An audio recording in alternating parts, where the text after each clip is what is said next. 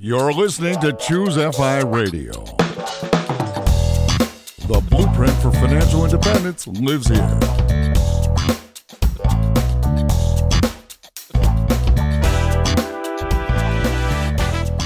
If you're looking to unlock the secrets to financial independence and early retirement, you're in the right place. Stay tuned and join a community of like minded people who are getting off the hamster wheel and taking control of their lives in the pursuit of financial independence. Choose FI, your home for financial independence online.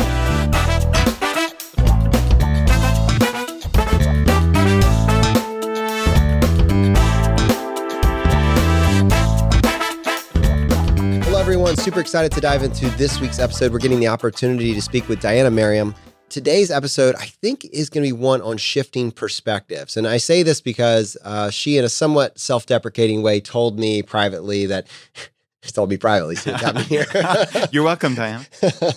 told me that she had a goal, an early goal, being the world's highest paid female CEO. And along the way, realized there's no there there. And I think this makes for a fascinating, fascinating kind of mindset perspective change. And if we're going to get the opportunity to explore her story, where, where she came from, and what her objectives are now for herself and for the people in her community, very excited to explore this. And help me with this, I have my co-host Brad here with me today. How you doing, buddy? Hey, Jonathan. I am doing quite well. And yeah, we had the good fortune of meeting Diania at the most recent FinCon, which is great. And I think her story will be one that's applicable for so many of us, right? We have these societal norms or dreams I had my own absurd thing where I wanted to be a partner at one of the big five accounting firms. And I quickly realized that wasn't my dream, that was somebody else's. And it certainly sounds like Diania had a very, very similar life experience. I just can't wait to dive into it. So, with that, Diania, welcome to the podcast. Thanks so much for having me. So, Diania, from our past conversation, I know you mentioned you found the financial independence community in 2015 and you're thrown yourself, you know, in, in many ways just into this information and into this community. But I'm really curious if we were to step ahead of all that, go back in time a little bit, where does your money story really begin? Because I know you didn't start out debt free, you didn't make perfect choices right out the gate. Yeah, I think if I could define my financial situation, you know, in my 20s, frankly, it was pretty mindless. When I look back at how my behavior around money and saving and debt, it was always, and I, I think that a lot of young people have this uh, position too, where you just kind of feel like you'll figure it out later. Like, oh, I'm just getting started in my career. One day I'm going to make a ton of money and be the highest paid female CEO, and I'm not going to have to worry about all this stuff. Right. And so I think that is kind of what put me into a position of getting myself into debt and not really paying attention to where my dollars were going. So, what did that look like practically on a week by week or month by month basis? What were those choices that led you to get into debt? I found myself in my late 20s at 30 grand in debt. Hmm. Um, I know a lot of people have it a lot worse than that, especially when you think about student loan debt. For me, half of my debt was from student loans, but really I didn't need to have student loans because I got a full scholarship to school. So that was a pretty poor financial decision to take out loans for living expenses when I really didn't need to when I was in school. But that was kind of the conventional wisdom at the time is, oh, these are available to you. So no, not, you know, why not take them? And this is good debt, um, right? It's good debt. It's great interest rates. Oh yeah. Great debt. Great debt. I mean, I think my interest rates, I'm trying to think back to, cause you know, I organized them all and paid them off based on the highest interest rate. I think they were, you know, six to 8%, mm. maybe 9%, some of those rates. So, you know, they weren't terribly low but it's just you're told kind of the trajectory that you're supposed to go and taking out loans for being able to live on campus and not thinking about a more resourceful way to go about it definitely got me into that that student loan debt. So that was about half my debt. And then the other half was credit card debt. I was really living outside my means and I didn't have the mindset that debt was a bad thing because all of my examples around me, everyone was in debt. And that's just the fact of life. You know, it's just you take on debt and you have bills, and that's the way that it is. It wasn't until I discovered the fire movement that I really started to look at it differently. I know that part of your story was you actually joined an accountability group and you're with your peers in New York. Tell us how that started. Yeah, a friend of mine in New York, she wanted to create this group called the Women's the Reputable Women's Development Club. What a name, right? and she had a lot of ambitious goals and she loved to surround herself with people that were also pursuing goals and figure out ways that we could help each other. And so we would meet probably about once a month and review our goals and kind of get back to our why of those goals and really come up with action plans that we would then touch base on the next month. And it was pretty remarkable because a lot of us had very similar goals in that we wanted to take fitness more seriously, we wanted to get out of debt, we wanted to advance in our careers. And so a lot of our action plans, you know, were very similar. And one of the ladies, she actually worked for Google.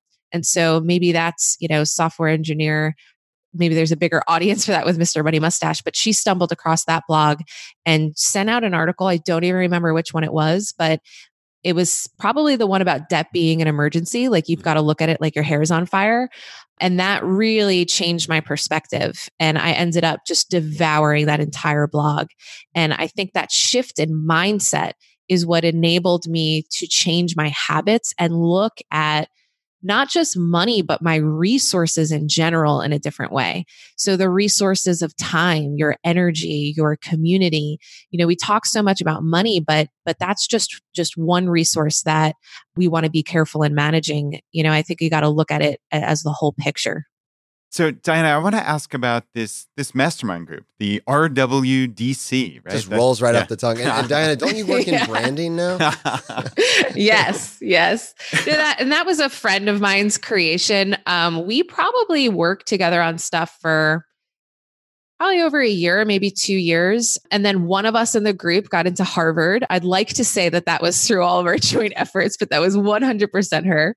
And then people were moving away, people's life situations changed. So the group ended up disbanding, but it was very impactful during that time to be able to check in with people regularly that were also pursuing similar goals. And you had mentioned previously the accountability being one of the major aspects of that.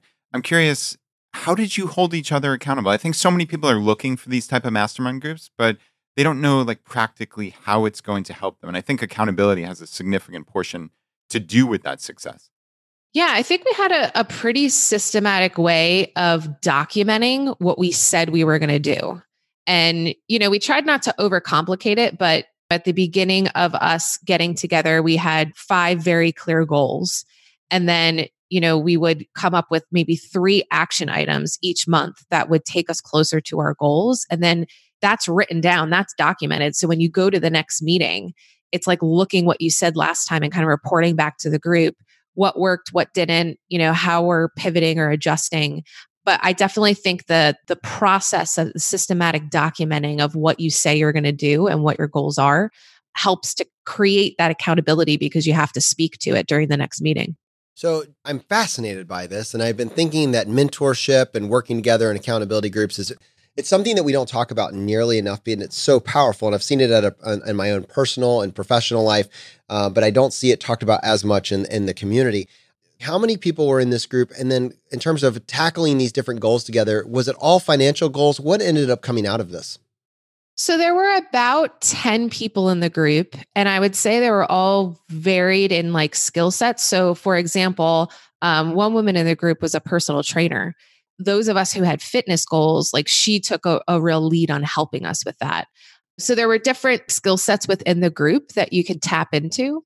The best thing that came out of it was the accountability and and actually being able to look back on those goals. Like I actually looked back on the paper that I filled out that first day and to to see that it was incredibly ambitious of me to think that I could get out of 30 grand in debt and save $10,000. That to me was like something that felt a bit out of my reach at the time. And to be able to look back on that like 4 years later and go, "Oh my gosh, like I I remember when that was such a hard thing for me. What is the other hard thing for me right now that I don't feel like I can tackle and it kind of reminds myself and gives myself the confidence that I've done hard things in the past. I have the documentation to prove it and I can do hard things in the future. It's a huge benefit to be able to see your progress, tangibly see it on paper. Diania, you mentioned how there were this variety of group members and skill sets. Do you know when this was set up? Was there intentionality behind that?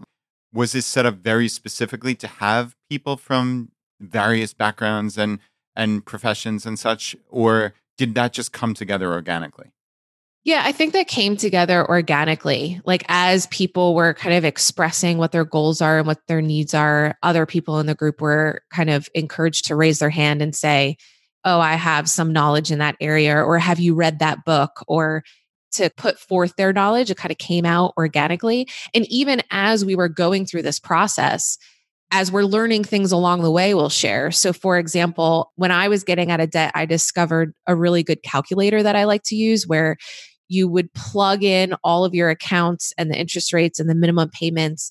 And then there was like a drop down menu that would show you different strategies, whether it's like the snowball strategy or paying off the lowest balance first and how long it would take you uh, based on, you know, how much extra income you had to throw at your debt for each month and kind of how the different strategies how much interest you'd be paying over the long run and how long it would take you to ultimately get out of all of that debt. So that was like a tool that I discovered as I was in the group that then I would share with the group.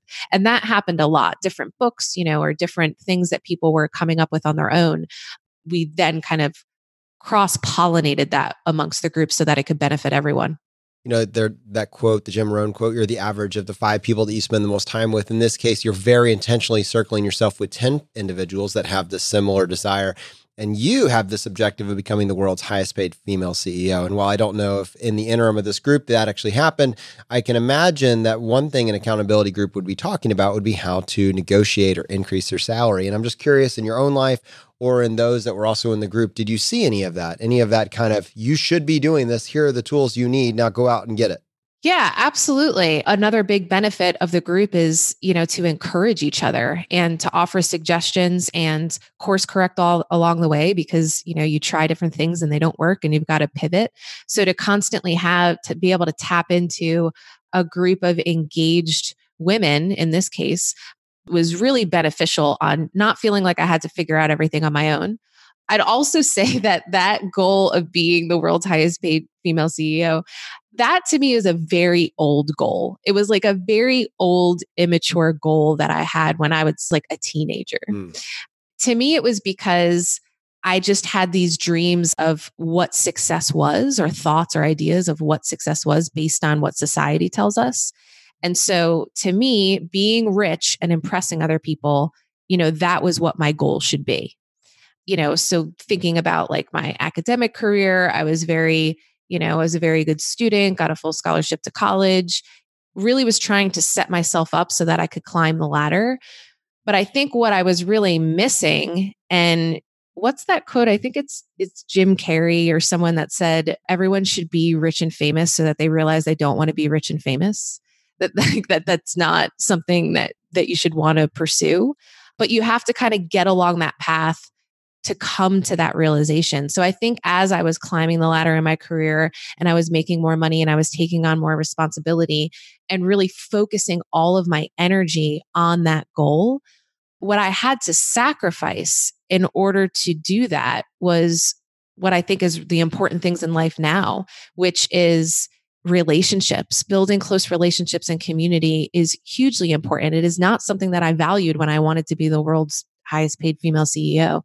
And to add to that, the, the, the reason why I'm so embarrassed about you guys making that statement because it is a part of my story, but it's just so embarrassing to me now because the CEO of what? It's not like I had, I, right? It's, it's, it doesn't it's, matter.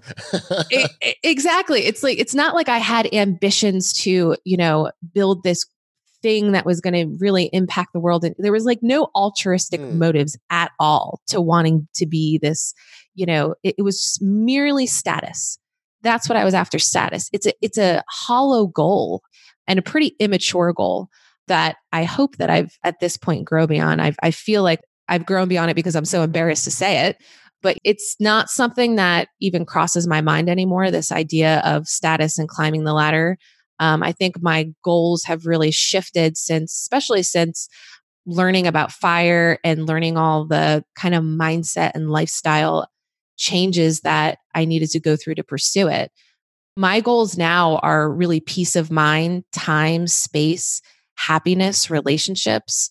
I wouldn't say that climbing the ladder and making a ton of money and having this status symbol of highest paid female CEO is even on my radar anymore. the reason I started with that is because you have such a dramatic shift in your story because you could have gone for the money. And Diania, I'm not overstating it to say, I mean, you probably wouldn't say this on your own, but let me say it for you. You're ridiculously good at your job. Your employer values you. Is that accurate?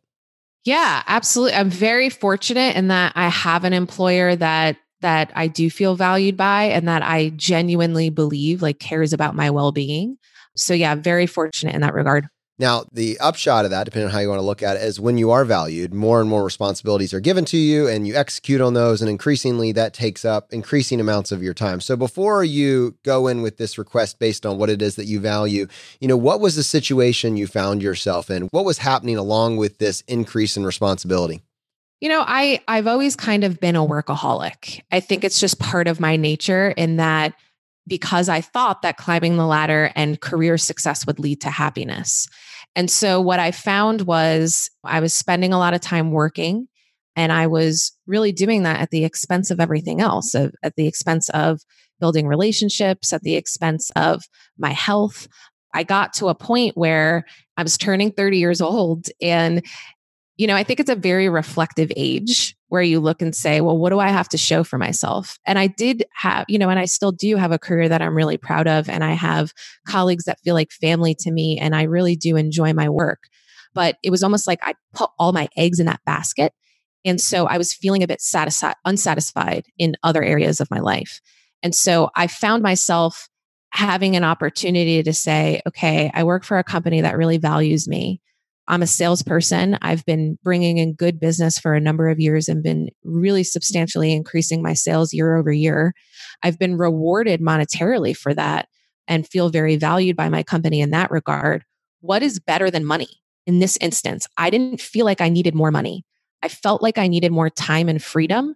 Those are, again, when you think about resourcefulness and what resources that you have at your disposal, I felt like I needed to open up a little bit more space in my life and to focus on relationships, to focus on my health, to be, I guess, a more well rounded person because up until that point, a lot of my identity was really wrapped up in work. And so I found this opportunity to go to my employer and say, Yes, I've had another good year. Rather than another raise, what I would prefer is to move away from New York City. I decided to move to Cincinnati and I'd love to work remotely. And then I'd also like two months off, a two month sabbatical, unpaid, to go to Spain and walk the Camino, which is this 500 mile trek across northern Spain. Those were two things that I don't think that I would have been able to ask for had I not gotten out of debt and gotten my financial situation in a place where I felt like I had some, you know, wiggle room to be able to to ask for something that I really wanted. Diania, you said something earlier. I've done hard things in the past and can do them in the future. And that just struck me. I wrote it down immediately. And it seems like that's where this is all leading towards identity, right? You said your identity was wrapped up in work, but now it seems like it's wrapped up in doing these unconventional and difficult things, like, as you said, walking the Camino for 500 miles, for going outside of your comfort zone and asking your employer for two months off and then to move to Cincinnati. I'd love to hear how you conceptualize that, that, that hard work, because yeah. that doesn't come easy to most people.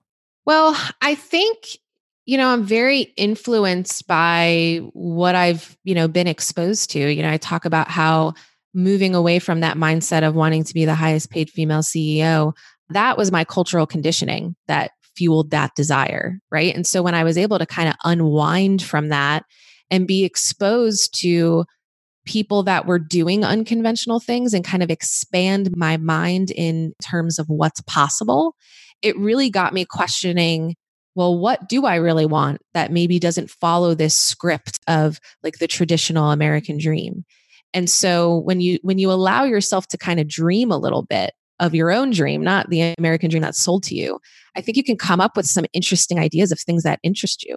Well, you know what's interesting? I'm just putting myself in the situation of your coworkers. So you're working in this agency building and in this corporate office, and everybody kind of has this. This is just what you do, and suddenly you're not there, and your coworkers still are, and they go to your boss and they say, "Why did you let her do this? I didn't know you could do this." I'm just that conversation had to happen, right? Because in this case, you truly are a trailblazer.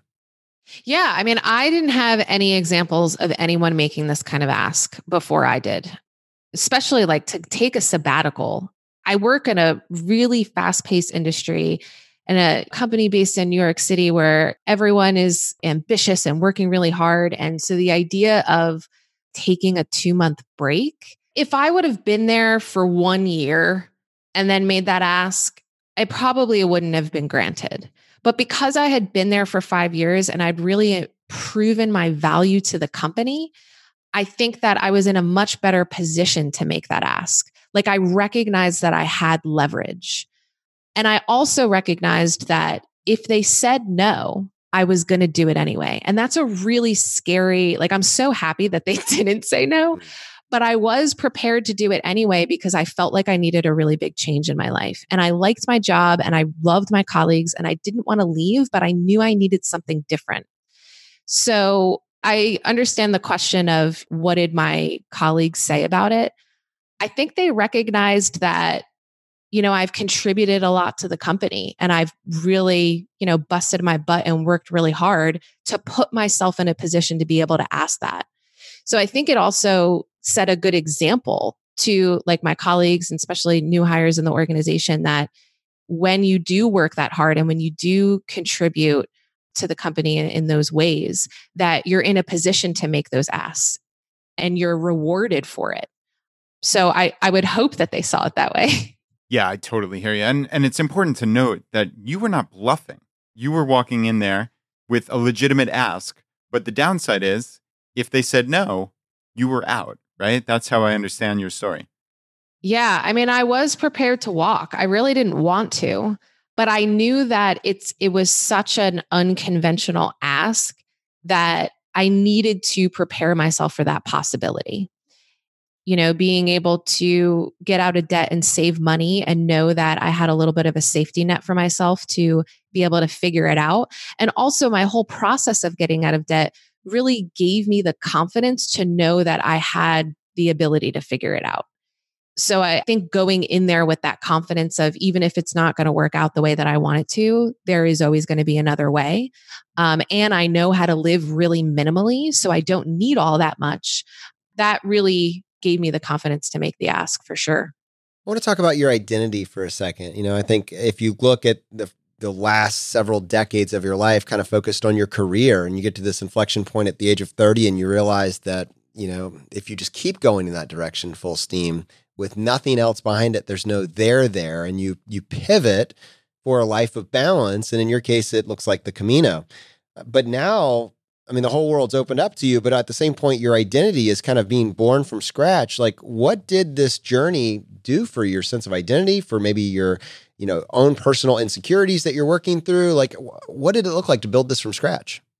Yeah, I mean, the Camino was a very pivotal experience for me. You know, I mentioned that my identity was really tied up in work before then. When I was on the Camino, no one asked me what I did for a living. Absolutely no one, because that, you know, it, that's not why we were there. We weren't networking. We were on this kind of like spiritual journey together. So I felt like people saw beyond what I did for work, which was a new experience for me because you think about our typical American culture when you meet someone, a very standard question is, What do you do? Uh, no one asked me that on the Camino. So that that was really pivotal for me. I also felt like without having the stress and demands of daily life and work, it allowed me to kind of tap into a level of my own humanity that maybe was clouded by some of the stress and ambition that I had before.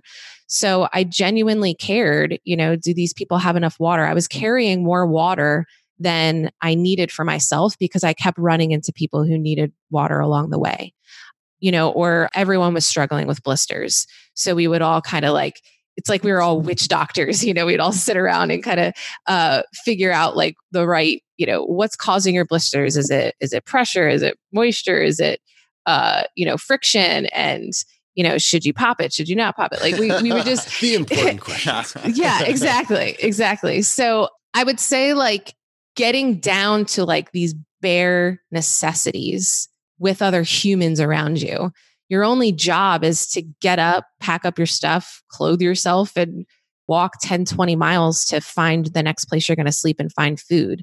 Like it's almost like a real simple way of life that lets you tap into who you are, how you treat people, how you interact with your day beyond the stresses of daily life as we know it when you've got a full time job. I think it was really important for me to have that experience and see okay, so this is the opposite end of the spectrum. How can I take some of the great things about this into back into my everyday life when I when these 2 months are over? So I'm definitely seeing a theme here of community. We're talking about your mastermind group in New York City. Now we're talking about this community you found on this 500 mile arduous path. Then the FI community. We talk constantly about the importance of community on the journey towards financial independence. I'd love to hear any parallels you've seen, any similarities? I'd love to hear your thoughts of the financial independence community.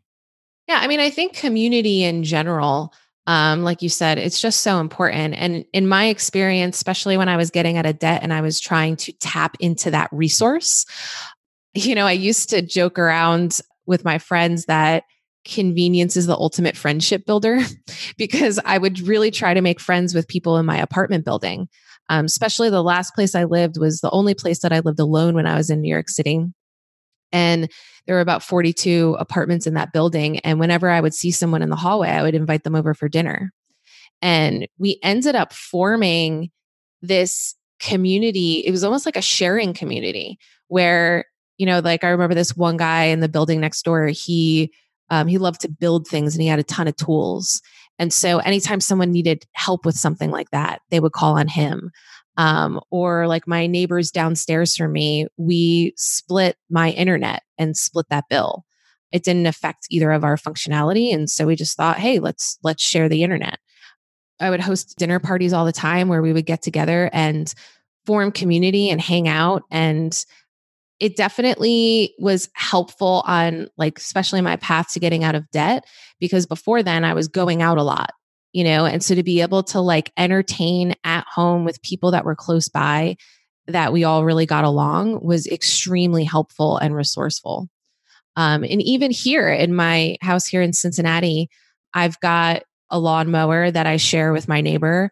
My neighbors next door, they have three chickens that they recently adopted and they don't have a fenced in yard, but I do and I don't really use it for anything. So the chickens need to roam and they roam in my yard. You know, we're constantly finding ways to help each other. Not only does that just scratch that itch of we all need, you know, friends and a social life, but it's also resourceful. So, you know, there's multiple benefits to it. Diania, I find myself referencing your story as an example of what it looks like to design your future long before reaching financial independence. Um, and in particular, with this big moment that you had with your employer and carving out this, you know, custom work experience in, in Cincinnati. I mean, it's truly, truly remarkable. And so few people have the courage to do it. And I think it is happening slowly. And I wish we could continue to highlight more and more stories like that. But I'm curious you have these two kind of identities that are now running parallel. This should I pop it? Should I not pop it on the Camino? And yeah, this corporate go getter. And now you're back and you have to blend the two. What did it look like for you to find the balance point? Have you found it yet? Are you comfortable with kind of how these two have married? Um, yeah, just your thoughts on that. Yeah, I mean, I think that they kind of like coexist comfortably when it comes to my work ethic and being a workaholic before. I'm still producing the way that I was producing before, but it's almost like my mindset had shifted so much that I don't put so much pressure on myself hmm. about the work. You know, because my identity isn't so wrapped up in it, I'm able to enjoy it a little bit more. And then when things aren't going my way, I don't take it so hard. So it's almost like on the outside, like I think when my employer looks at what I'm delivering, it's very similar to what I delivered before, but I think I pers- my personal experience is that I'm enjoying it more because I'm not putting so much pressure on myself. Diania, I just have a real quick question, just like actionable tactics, right? That's what we're always looking for here at ChooseFI. You said you share your lawnmower with your next door neighbor. What does that look like when you broach that subject? I think so many of us, especially in the FI community listening to this, would love to do that in their real life, but there's just some level of, I don't know, societal nervousness or fear or whatever. Like, how does that come up?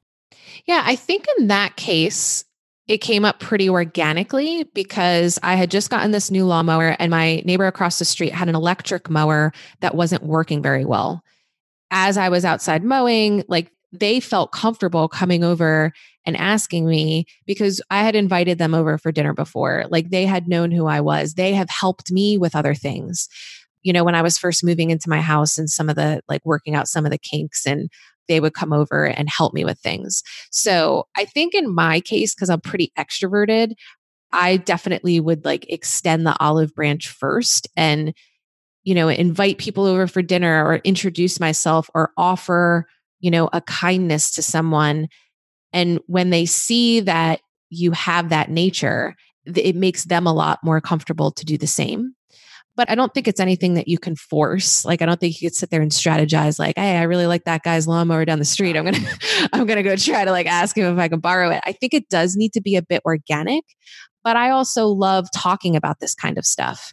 And so the people around me that, that I have over for dinner and that we have these conversations recognize that, that I'm down for that kind of thing. And when you have the spirit of sharing and you make the offer, it sets up this dynamic where they're thinking how can they help you too and it just it's a beautiful cycle when it when it happens organically Brad, I actually have something to add to this. Um, when I moved to my new neighborhood, I think I did it to a lesser degree in my other neighborhood as well. But when I moved to my new neighborhood, when I met the first three or four people on my block, I'm pretty sure that tied to, hi, my name's Jonathan, I, uh, right behind that addendum, a dot one.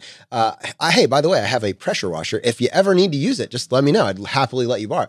You can become very popular in your neighborhood if you have a pressure washer. So uh, exactly, while you may not be able to ask for their mower right, right out the gate, you can certainly uh, offer something up that you think that they may or may not have. And I had two people say, "Wow, that'd be amazing." Now I will say they haven't actually asked me to use it yet, but yeah, but they might. They, they might. might. And that is, I mean, that spirit of sharing that Diania just mentioned, right? If you set that up, Absolutely. who knows when they're going to ask you hey, do you want to borrow X, Y, and Z that we have? The spirit of sharing. I love that quote. I've never offered you, but by the way, if you ever need to borrow a pressure washer, hit me up. Thanks, buddy. All right.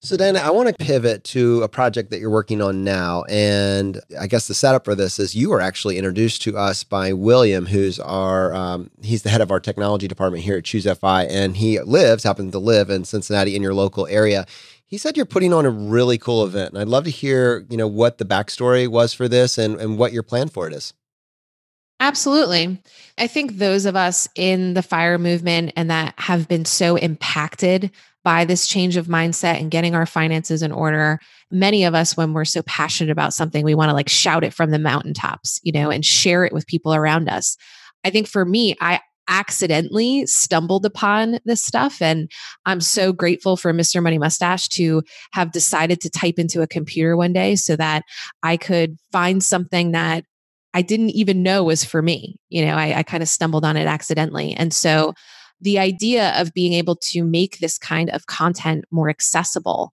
to other people that also don't yet know that it's their thing, or people that do know it's their thing and are just looking for reinforcement and to be surrounded by community and like minded people really was the motivation for me to create this event called EconoMe. So it's EconoMe, like M E at the end, fun play on words, especially when you think about economy with a Y. One of the definitions I saw was it's the careful management of available resources. So we've talked about resources in this podcast. I love the idea of applying that to an individual or family with this conference called EconoMe. And so the top line description, I guess you could call it like the TEDx or the TED Talks of the fire movement. Um, it's going to be a one day event at the University of Cincinnati. And the way that the schedule is shaping up thus far, we're going to have a morning session of speakers. Then everyone's going to go their own way uh, for the afternoon, either through attendee led meetups, go explore Cincinnati a little bit. Um, we're going to have about a three hour break in the middle of the day. A piece of the audience is going to be able to screen um, Playing with Fire. Uh, there's actually a movie theater in the venue oh, that wow. we've secured. And then we'll come back together for a second session of speakers. Everyone kind of goes their own way for dinner. And then we'll gather at a venue downtown for an after party. So, this event to me, I had this creative itch to create something and I felt that all of the blogs and the podcasts and the books that I've been reading were just doing such a great job. And they were so eloquent in you know, describing this mindset and this shift when thinking about money and lifestyle design that I didn't feel like that could be my contribution. I thought that maybe an event to get people out from behind their screens and interacting with this kind of content in a different way felt like that's where the white space might be. The other thing that really appealed to me as I started putting this together, just looking at venues, the University of Cincinnati had hands down the best option for venue. And they've been really awesome to work with. So, having this other layer of doing it at a university really opens up exposing students to this kind of content which is very interesting to me because I can't imagine how different my 20s would be if I would were to have discovered this stuff when I was in college. So I think the event has really evolved from wanting to create you know a time for people to get together and interact with this content in a different way and to also build a platform for content producers and creators to share their content through the means uh, or medium of public speaking, it's really evolved from there to have this kind of pay it forward aspects in sharing with the students. So it's been quite the endeavor. I've been working on it for over a year, well over a year. And I was really inspired by this other event that I go to called World Domination Summit. And I know it's a crazy name. It sounds like it's produced by like Pinky and the Brain or something like that. But brain, brain, uh, brain, exactly. um, but that event was really influential on me, you know, in reading about the fire movement and then also going to World Domination Summit, where it's all about, you know, how do you live an unconventional life in this conventional world and really highlighting people doing really remarkable things with their life that's outside the kind of standard script that our society tells us. Being exposed to all of that, the way that I feel when I leave World Domination Summit, I'm so inspired and I'm so it's like the wheels are really turning on how can I apply this stuff to my own life. And so the idea of creating an event that could help someone else feel that way about fire is really interesting to me. So that that's really the main motivation behind it. Awesome. What is your capacity for the EconoMe event? I've got room for 700 people. Awesome. Fantastic. And I'm sure yeah. there'll be students there as well. So if someone's listening to this and this TEDx like event for intentional living appeals to them, what is the best way for them to find out more about your conference and what you're doing? Yeah. So the website is EconoMe, M E at the end, economeconference.com. And from there, you can see the speakers that we've had lined up. I've got about half of them already booked. I'm very close to booking my final four. So by the time this comes out, um, all the speakers might, might actually be up there. But I'm also extending early bird ticket sales through the end of October. So I think by the time this episode launches, there'll be about a week and a half for people to uh, take advantage of that early bird pricing. And then there's also a Facebook page and group. Facebook page is just at EconoMe Conference, and the group is called Fueling the Fire. And so that's kind of where I'm also sharing information about the conference as it, it becomes available. Awesome. Now, the actual date of this conference for someone that may have missed it the first time, when is this conference happening? It is on March 7th, 2020, which is a Saturday, and it's at the University of Cincinnati. So, full day event. Awesome. All right. Well, on most shows, that would be the end of the episode. But on this show, Diania, we would love to give you the chance to tackle the hot seat. Are you ready for this? Absolutely. In a world drowning in debt and rampant consumption, trapped by the chains of lifestyle inflation, these questions highlight the secrets of those who have broken free. Welcome to the ChooseFI Hot Seat.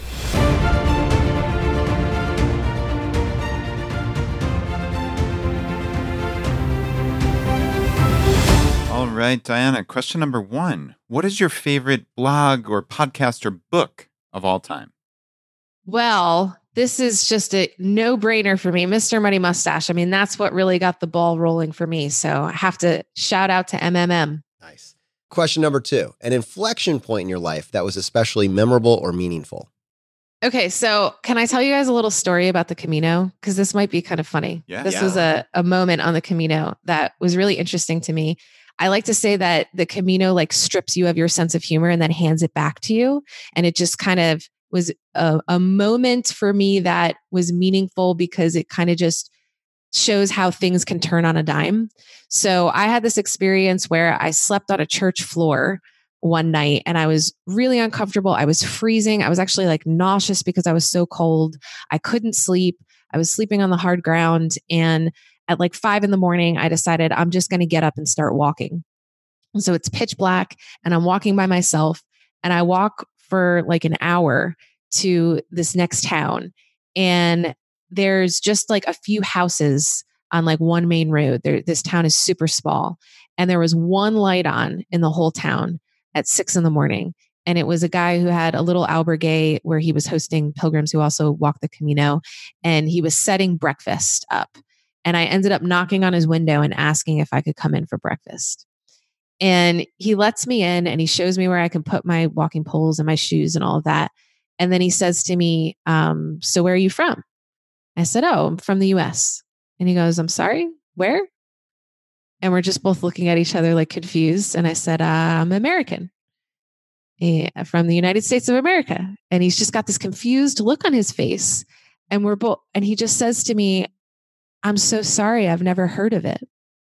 And there's this moment where we're just like staring at each other in disbelief. And then he erupts into laughter. he was he was totally just screwing with me. And it was like I I was so in a terrible mental place because I hadn't slept and I was so uncomfortable and I was cold and I was hungry and and this guy just like completely snapped me out of it um based on this you know him kind of playing this joke on you. me. So yeah yeah and it was just it, so i don't know when you said a moment a pivotal moment it was just like this lesson of yes even when things feel really bad right now you know like it could it could switch in a moment you know like things can can snap in place in a moment and change your perspective and that's kind of been a common theme for me i think. I love that anecdote. That's amazing. Yeah i mean you can probably draw on that really at a moment's notice to to make you snap and realize it's going to be okay right that's i i absolutely love that all right diania question number 3 your favorite life hack okay so i'm going to have to say I have a roommate who I also refer to as my gay husband. And it is phenomenal having him around. You know, he definitely helps. I guess that's a house hacking, right? Helps pay my mortgage. Um, he watches my dog when I travel. He made me realize that my color is blue. I did not know that before. and it is just, important you know, to lock down your color. I know. I, I had no idea. It's tough um, to come up um, with an identity without one. That's right. That's right. It's just been you know, he just has a perspective on things that it's it's really nice having around. Ah, the memoirs. All right, question number 4. You're the biggest financial mistake that you've made. Well, it could quite possibly be EconoMe. I am I am putting a lot of my own personal money into building this conference. So hopefully you don't ask me that question a year from now and I say it was EconoMe. We should um, because everyone uh, yeah, everyone after this episode is going to flock and buy tickets. That's right. right. So it will not be EconoMe. Um, but I would say a piece of my credit card debt, and I think why I kind of strung it along so long when I was in my 20s is because I really valued liquidity over being debt free. So when I would like come into like a bonus or, you know, I get Christmas money or something like that, I would never like, hey, let's throw this at my debt and get out of debt quicker.